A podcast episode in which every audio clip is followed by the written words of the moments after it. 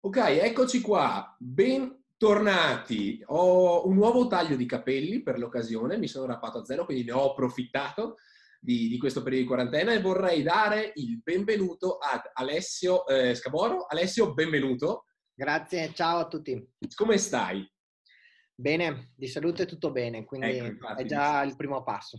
Allora, Alessio, ascolta, vuoi introdurti così spieghi un po' ai nostri, ai nostri amici eh, chi sei, quello, quello, che fai e con, con, che musei innanzitutto collabori e poi nello specifico parleremo de, del CITES.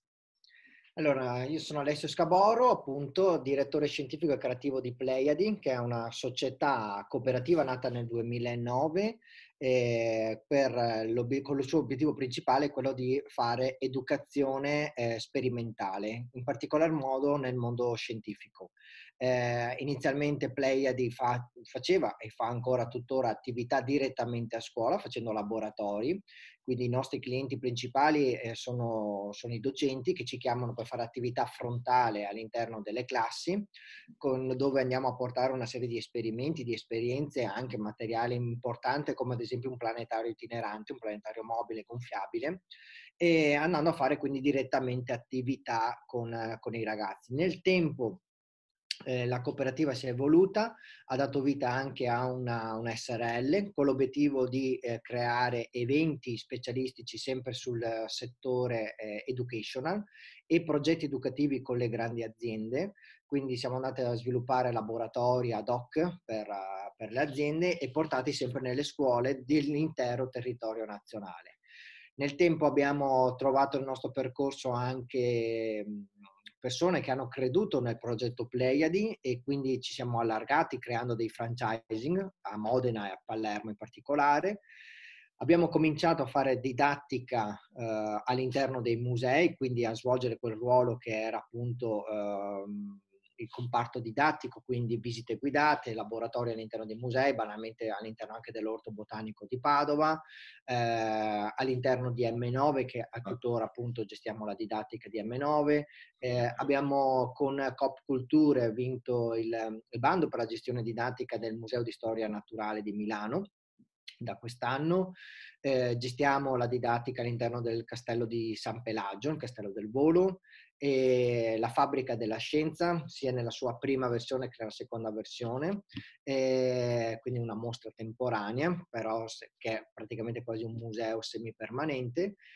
E poi per il nostro decennale, perché noi siamo nati appunto nel 2009, nel 2019 abbiamo voluto farci un regalo importante, cioè abbiamo dato vita a un nostro museo, che è il Children's Museum Verona, quindi eh, all'interno di un'ex area industriale totalmente ristrutturata da un piano eh, urbanistico sviluppato dalla Fondazione Cariberona, siamo andati ad affittare un luogo eh, di mille metri quadrati. E lì abbiamo creato un modello che è unico in Italia perché ci siamo ispirati ai modelli dei Children's Museum americani, seppur il, il modello eh, il Museo dei Bambini di Verona è il quarto in Italia dopo Roma, Milano e Genova, però come, mm, diciamo, come contenuto è unico nel suo genere, appunto proprio perché ha tratto spunto molto dall'esperienza di, di stampo pratico, un museo un po' fuori dal comune dedicato ai 0-12 anni, dove non ci sono collezioni storiche, ma la vera collezione sono i bambini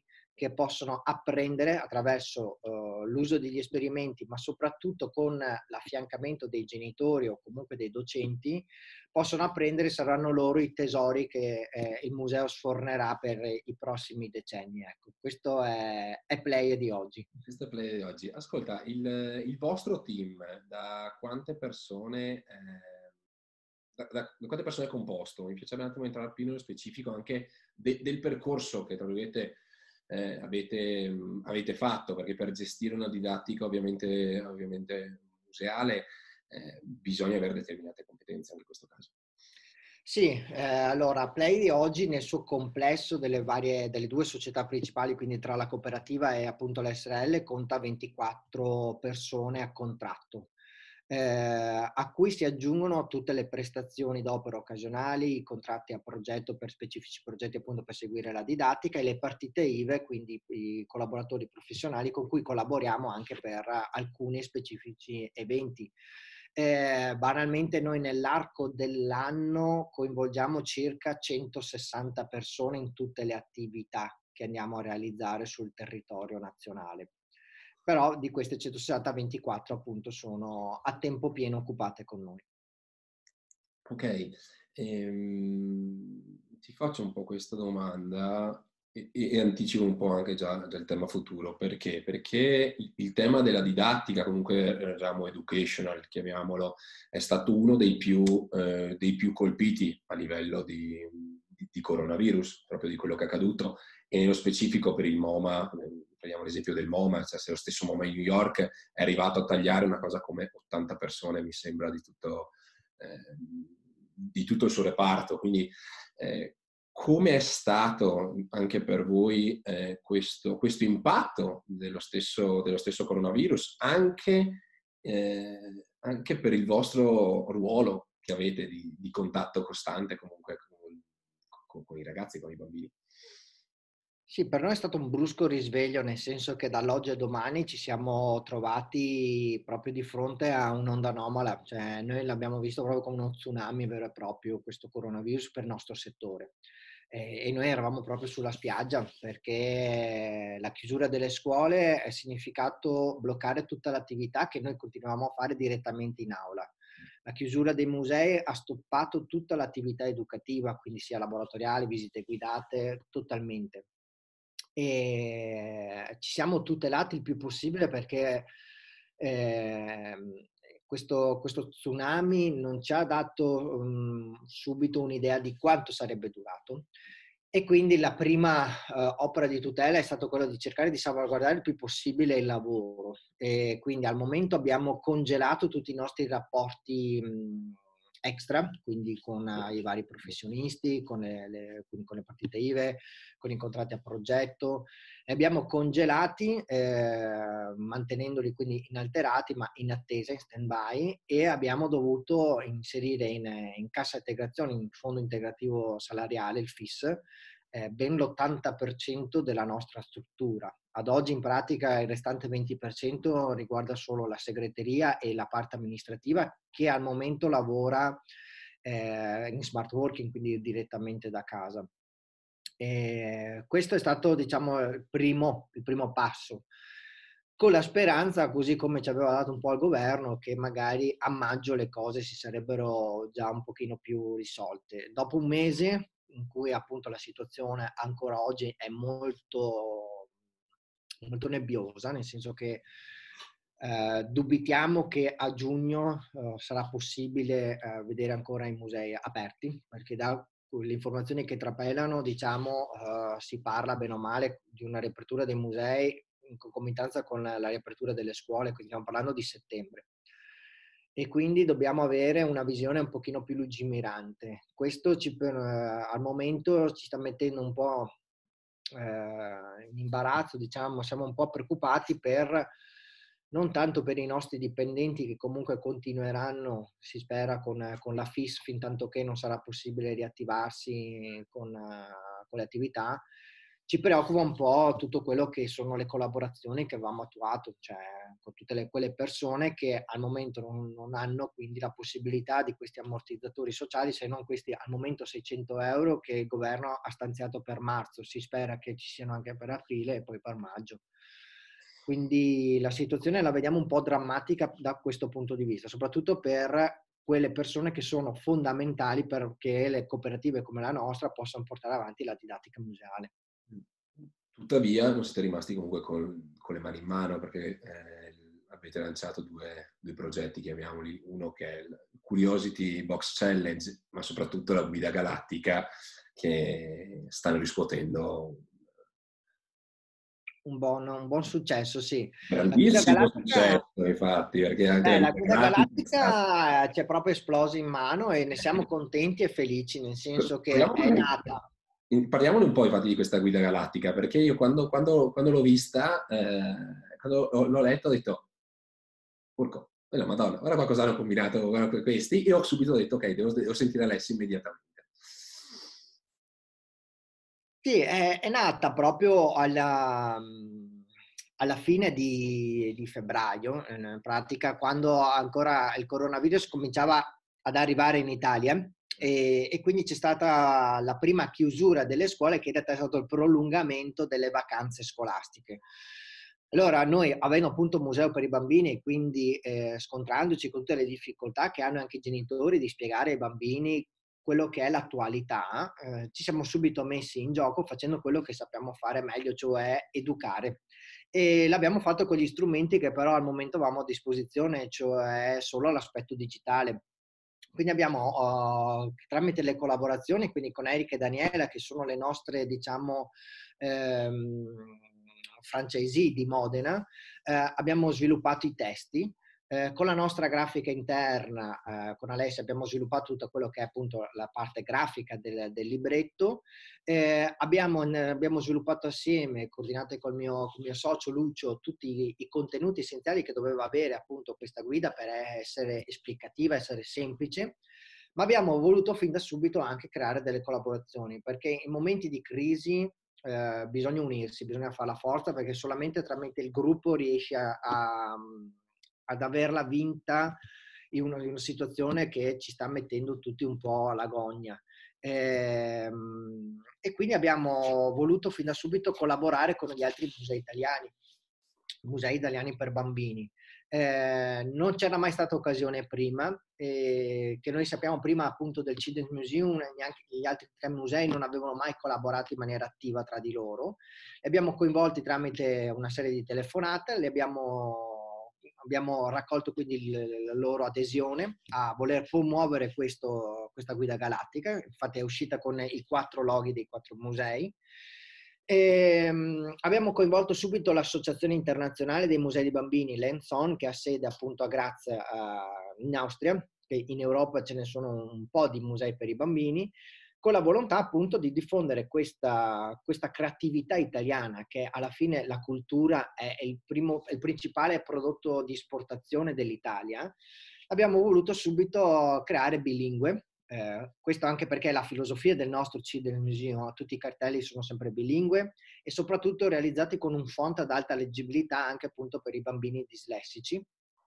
E, e quindi abbiamo fatto subito l'italiano e inglese dovendo appunto dopo dialogare con, uh, con Enzon, che sede in Austria, abbiamo fatto anche l'italiano e il tedesco, ma poi ci siamo detti, ma perché non creiamo più lingue? Perché alla fine il coronavirus prima o poi arriverà ovunque. In quel periodo ce l'avevamo solo noi in Italia, sembravamo gli untori dell'Europa, eh, poi in realtà oggi sappiamo che non è così e abbiamo cominciato a anche farlo tradurre sempre in italiano e francese, con, la, con l'italiano sempre presente. E abbiamo trovato una grande collaborazione perché hanno cominciato a chiamarci altri musei di altri paesi per chiedere di tradurlo. E loro si mettevano prestazione gratuita a tradurre la loro parte, quindi col modello inglese diciamo come diciamo stelle di Rosetta mm. abbiamo cominciato a svilupparlo in arabo, in portoghese, spagnolo, eh, russo, giapponese, cinese e ha cominciato a, a diffondersi un po', un po', in tutto il mondo in maniera totalmente gratuita, ehm, fino a trovare addirittura alcuni paesi come la municipalità di Istanbul che ha voluto stamparlo e distribuirlo ai bambini nelle scuole prima della chiusura del, delle scuole, oppure la Croce Rossa portoghese che l'ha fatto come appunto il suo strumento di eh, educazione verso il mondo dei bambini, Oppure siamo arrivati in America prima della chiusura del, dei musei stessi, anche in America, e tipo a Miami, il Children's Museum di Miami l'ha, l'ha, subito fatto proprio, ha cominciato anche lui a distribuire tramite i suoi canali ai bambini. A Seattle le mamme l'hanno stampato e hanno creato dei eh, momenti di lettura, eh, di lettura animate della guida galattica il successo è stato talmente elevato che altri nostri partner italiani hanno voluto darci un contributo. Banalmente con, con Mediatrama abbiamo creato la, la, storia animata, quindi il video del racconto animato della guida galattica e, ehm, e poi abbiamo anche creato con eh, l'ebook, quindi la parte di lettura interattiva, con una, appunto una, un'applicazione e abbiamo realizzato quindi diciamo un prodotto a 360 gradi che sfrutta tutte le tecnologie che attualmente il digitale ci permette di fare, quindi libro scaricabile in PDF, lettura animata tramite video YouTube, eh, applicazione appunto eh, con PubCoder direttamente scaricabile.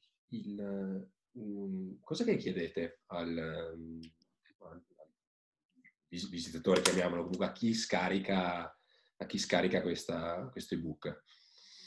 Una, una, mail? Ci sono dei dati che vengono richiesti? No, eh, non c'è nessun dato, nel senso che il nostro scopo non era commerciale all'inizio, cioè nel senso che non, non volevamo né lucrarci sopra, mm né fare una raccolta dati, nel senso che l'unica raccolta dati sappiamo da dove scaricano e in quante volte, quante volte viene scaricato. Ehm, abbiamo la raccolta delle mail per quanto riguarda eh, l'applicazione, quella, quella, è obbligatoria e, e, in caso ci possono dare la disponibilità di mantenere il contatto con, con i musei anche per il dopo. Però l'obiettivo non era assolutamente di stampo okay. commerciale, era proprio di stampo educativo. Ecco. Ti, faccio, ti ho fatto questa, questa, questa domanda perché quando ci siamo conosciuti, non so se ti ricordi, ma tu stavi parlando, stavi parlando di questo evento e mi raccontavi di, eh, parlando de, del, del, Children's Museum eh, di Verona, mi parlavi del vostro target di riferimento che detto ok, sì, sono, sono, i, sono, i, bambini ovviamente, ma come faccio effettivamente a portare il bambino in loco? E mi dicevi, sono le mamme, noi andiamo a lavorare sui gruppi delle mamme. Ci vuoi un attimo parlare di questo, di questo metodo? Io ne ho parlato anche nel, eh, nel, mio libro, di ogni maledetto museo, però se magari vuoi entrare un po' più nello, nello specifico, perché penso che sia eh, emblematico, comunque chiaro di come si debba lavorare in questo modo. Beh, eh, il, nostro, il, nostro, museo, le nostre attività hanno appunto, come ben detto, il nostro target è il bambino, quindi la famiglia. Il decision maker all'interno della famiglia è la mamma. Cioè, la mamma è quella che ha il compito di fare gli acquisti per la sopravvivenza della famiglia. Di solito è lei che va al supermercato, di solito è lei che nutre la famiglia e nutre anche dal punto di vista delle scelte eh, didattiche educative dei figli. Quindi eh, solitamente promuove anche le, le gite o banalmente la, la, sede del compleanno del proprio figlio verso il marito, il compagno che sia. Mm-hmm. E... Come che siete arrivati a questo? Cioè, eh, numeri, statistica, nel senso avete letto comunque determinate cose? Abbiamo, eh, allora, in questi dieci anni di esperienza abbiamo fatto varie strategie di marketing, okay. da, di dire, dal semplice volantinaggio alla promozione utilizzando i social, all'inserimento appunto nei gruppi WhatsApp delle mamme. Mm-hmm. Perché eh, i gruppi WhatsApp ormai è un, un, un, potente diciamo, mezzo di comunicazione per le mamme che fanno parte di mille gruppi, da quello della palestra o della piscina fino a quello della scuola, alle lezioni di musica, al catechismo. Entrare in quei gruppi vuol dire avere praticamente una, una tavola di clienti potenziali altissima dove diciamo il ritorno è molto elevato rispetto a un volantino in cui tu devi sparare nel mucchio per prenderne uno, sì. lì hai eh, la capacità di, di, di, reperire, di raccogliere molto molto più elevata. Eh, quindi in questi, anni, in questi dieci anni ci siamo specializzati in, in questo. Eh, e abbiamo anche individuato come nel mondo della scuola ci sono insegnanti che noi chiamiamo diciamo alfa, un po' come nei, nei gruppi appunto dei lupi, sì. eh, che diciamo conducono gli altri insegnanti a prendere delle decisioni. Lo stesso all'interno dei gruppi WhatsApp ci sono le mamme alfa, cioè sì. le mamme che per la loro diciamo eh, sono inclini, diciamo, dire, certo. a portare le altre mamme a prendere delle decisioni verso certe scelte. Quindi anche se quella mamma va al museo, così come appunto le influencer in Instagram, allora anche le altre mamme vanno al museo. È un... Ero rimasto molto molto colpito da questa cosa perché durante, durante questa, questa tua presentazione ho detto oh, c'è qualcuno veramente che sta, che sta, mettendo veramente in pratica determinate, determinate, cose che stiamo molte volte solamente teorizzando. Certo. È bello vederlo, bello vederlo, eh, vederlo applicato. Ascolta, stiamo andando un po' verso, anche in questo caso, la, la conclusione. ehm, vorrei provare un attimo a vedere con te quale potrebbe essere il, il prossimo futuro dei musei, ok? Con tutte le persone con le quali abbiamo avuto modo di parlare nell'ultimo, nell'ultimo mese, ehm, la strada che la strada davanti è, è, dura, ok? La strada davanti, anzi, non si sa, come, come dicevi te anche all'inizio, non, non, si ha ancora idea di quando effettivamente si potrà riaprire, e con che modalità si potrà riaprire. E, e la stessa visita in loco sarà, sarà anche differente anche per voi, quindi sarà, ci sarà questo. Vorrei provare quindi a, a, a, tracciare magari anche delle idee con te, ok? Quindi quali, quali, sarà, quali saranno i prossimi mesi? Ok, tu hai, hai, hai detto, ok, secondo me fino a settembre potenzialmente eh, bisognerà, bisognerà, costruirla, bisognerà viaggiare a vista, ok? E anche quale sarà il prossimo, i, i prossimi anni, perché comunque voi siete eh, nel primo periodo di attività, avete fatto per il,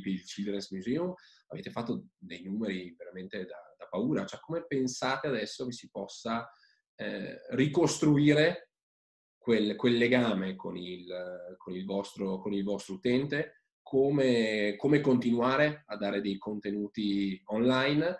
E successivamente come, come pensate di, banalmente utilizziamo il termine che è monetizzare poi il, il, prossimo, il prossimo futuro, anche se magari so che non, non ti piace magari come termine monetizzare, però eh, si è pur sempre imprese da, da, questo punto di vista e quindi bisogna cercare anche di capire in che direzione, in che direzione andare per, per, per stare in piedi.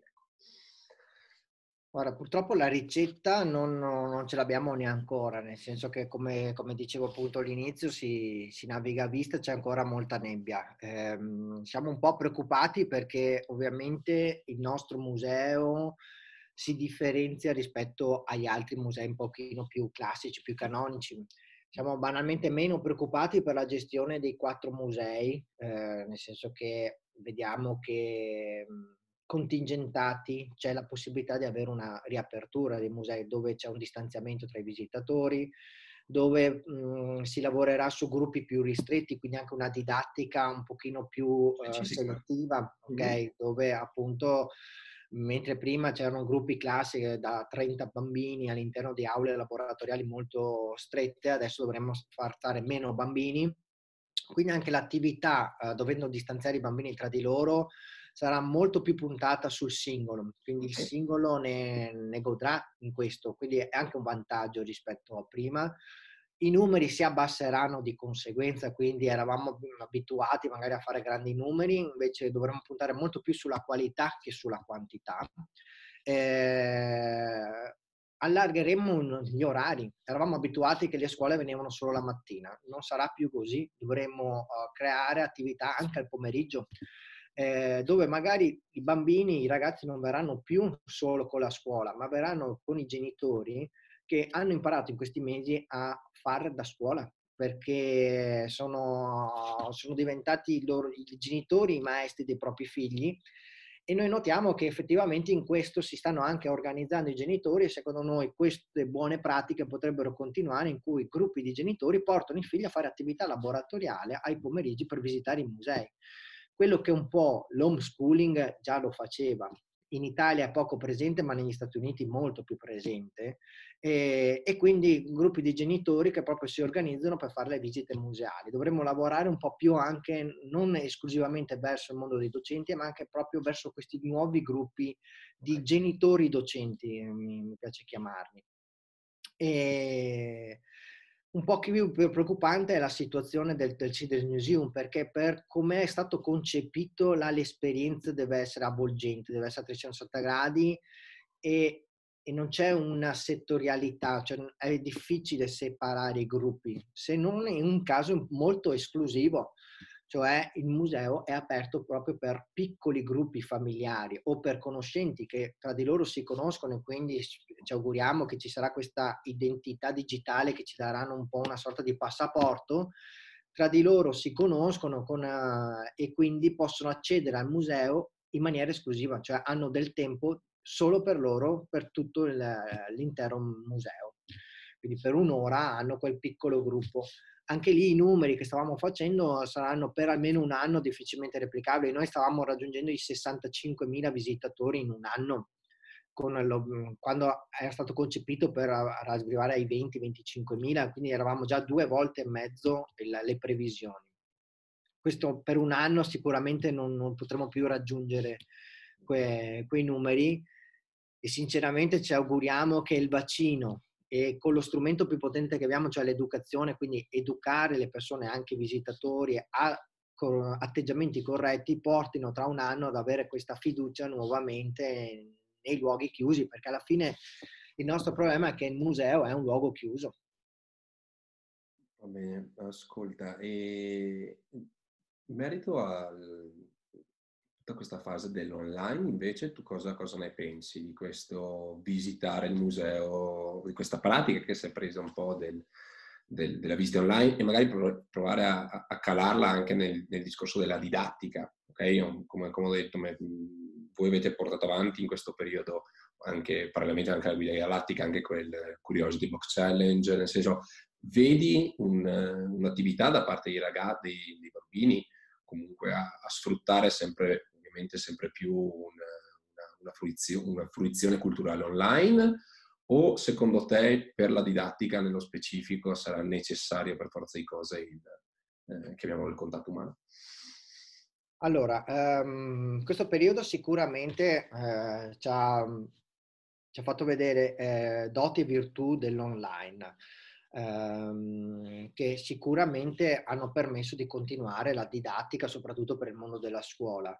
E ci ha fatto vedere anche però gli svantaggi. Gli svantaggi sono appunto che vengono meno le emozioni. Eh, noi lavoriamo molto come Playdi su un, una didattica di tipo esperienziale in cui appunto l'emozione eh, la gioca un po' da padrona. In tutti i nostri corsi di formazione anche verso i docenti eh, diciamo che bene o male eh, la cosa importante è creare quell'effetto wow.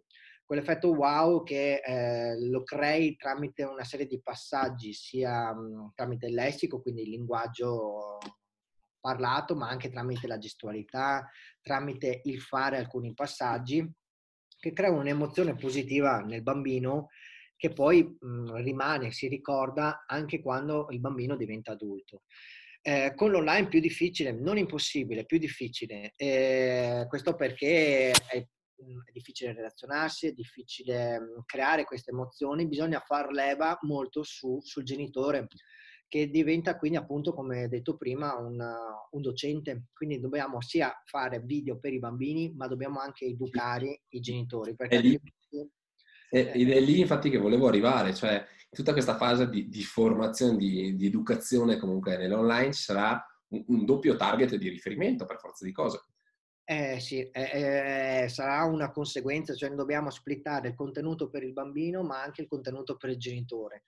Quindi dobbiamo cominciare a, fare un po' una lezione di pedagogia anche ai genitori, eh, anche quelli più inesperti, per, dargli, per strumentarli affinché siano loro a veicolare quell'effetto wow che altrimenti noi dall'altra parte del monitor non riusciamo a, a dare eh, al 100%. Ecco. Quindi sicuramente eh, l'online avrà una, una forte eh, connotazione, una forte presenza dopo questa, dopo questa diciamo, distruzione che ha portato il coronavirus nelle nostre, nelle nostre vite. Contiamo anche che però sarà possibile un giorno ritornare a quell'emozione frontale, nel senso che l'aspetto frontale, soprattutto per vivere un museo, per noi ci deve essere. Cioè, l'emozione, un museo non è dato solo dalla sua collezione, è data anche dagli, dalle luci, dai, dagli odori che si vivono e dalle, dalle parole di chi lo frequenta, chi ci vive ogni giorno quelle emozioni difficilmente anche la, la, realtà virtuale ce la può dare. Abbiamo anche testato in questo periodo delle attività con, con i caschetti digitali okay. per provare a dare vita a dei laboratori virtuali al 100%. Sono molto divertenti, però dopo 10-15 minuti un po' stancanti, ecco, non è la stessa cosa che andare al museo. Oh, un mio amico mi ha detto che gli, gli, manca addirittura fare la coda a volte al museo, quindi per dirti di, sì. le varie cose, quindi addirittura gli manca la coda, quindi non oso immaginare. Eh, una, una, cosa che notiamo, almeno leggendo i giornali, vedendo un po' di interviste, è che gli italiani hanno imparato a fare la coda in questo periodo al supermercato, ma speriamo che poi questo lo porterà anche a rispettare le code ai musei. Ecco, va bene, speriamo quindi di, di riuscire sinceramente a uscirne il, il, prima, il prima possibile. E Mm, caro Alessio, hai davanti a te veramente un, lungo percorso di ricostruzione, ti auguro, ti auguro veramente ogni bene, ma sono convinto che Grazie. possa farcelo perché avete, siete riusciti a creare veramente un, un, delle case veramente pazzesche e i risultati vi stavano, vi stavano dando e spero che vi possano dare ancora eh, più fiducia nel continuare, entusiasmo, come è stato, come lo, come è stato definito ultimamente. Ok? Bene, grazie mille Michele. Grazie. Alessio, grazie, grazie mille a te. Io spero di venirti a trovare, quindi al Museum porterò, porterò, la mia figlioccia, Eleonora, e mh, spero di vederti presto. Ok? In bocca al lupo. Grazie mille. Ciao Alessio e ciao. ciao. Grazie, arrivederci.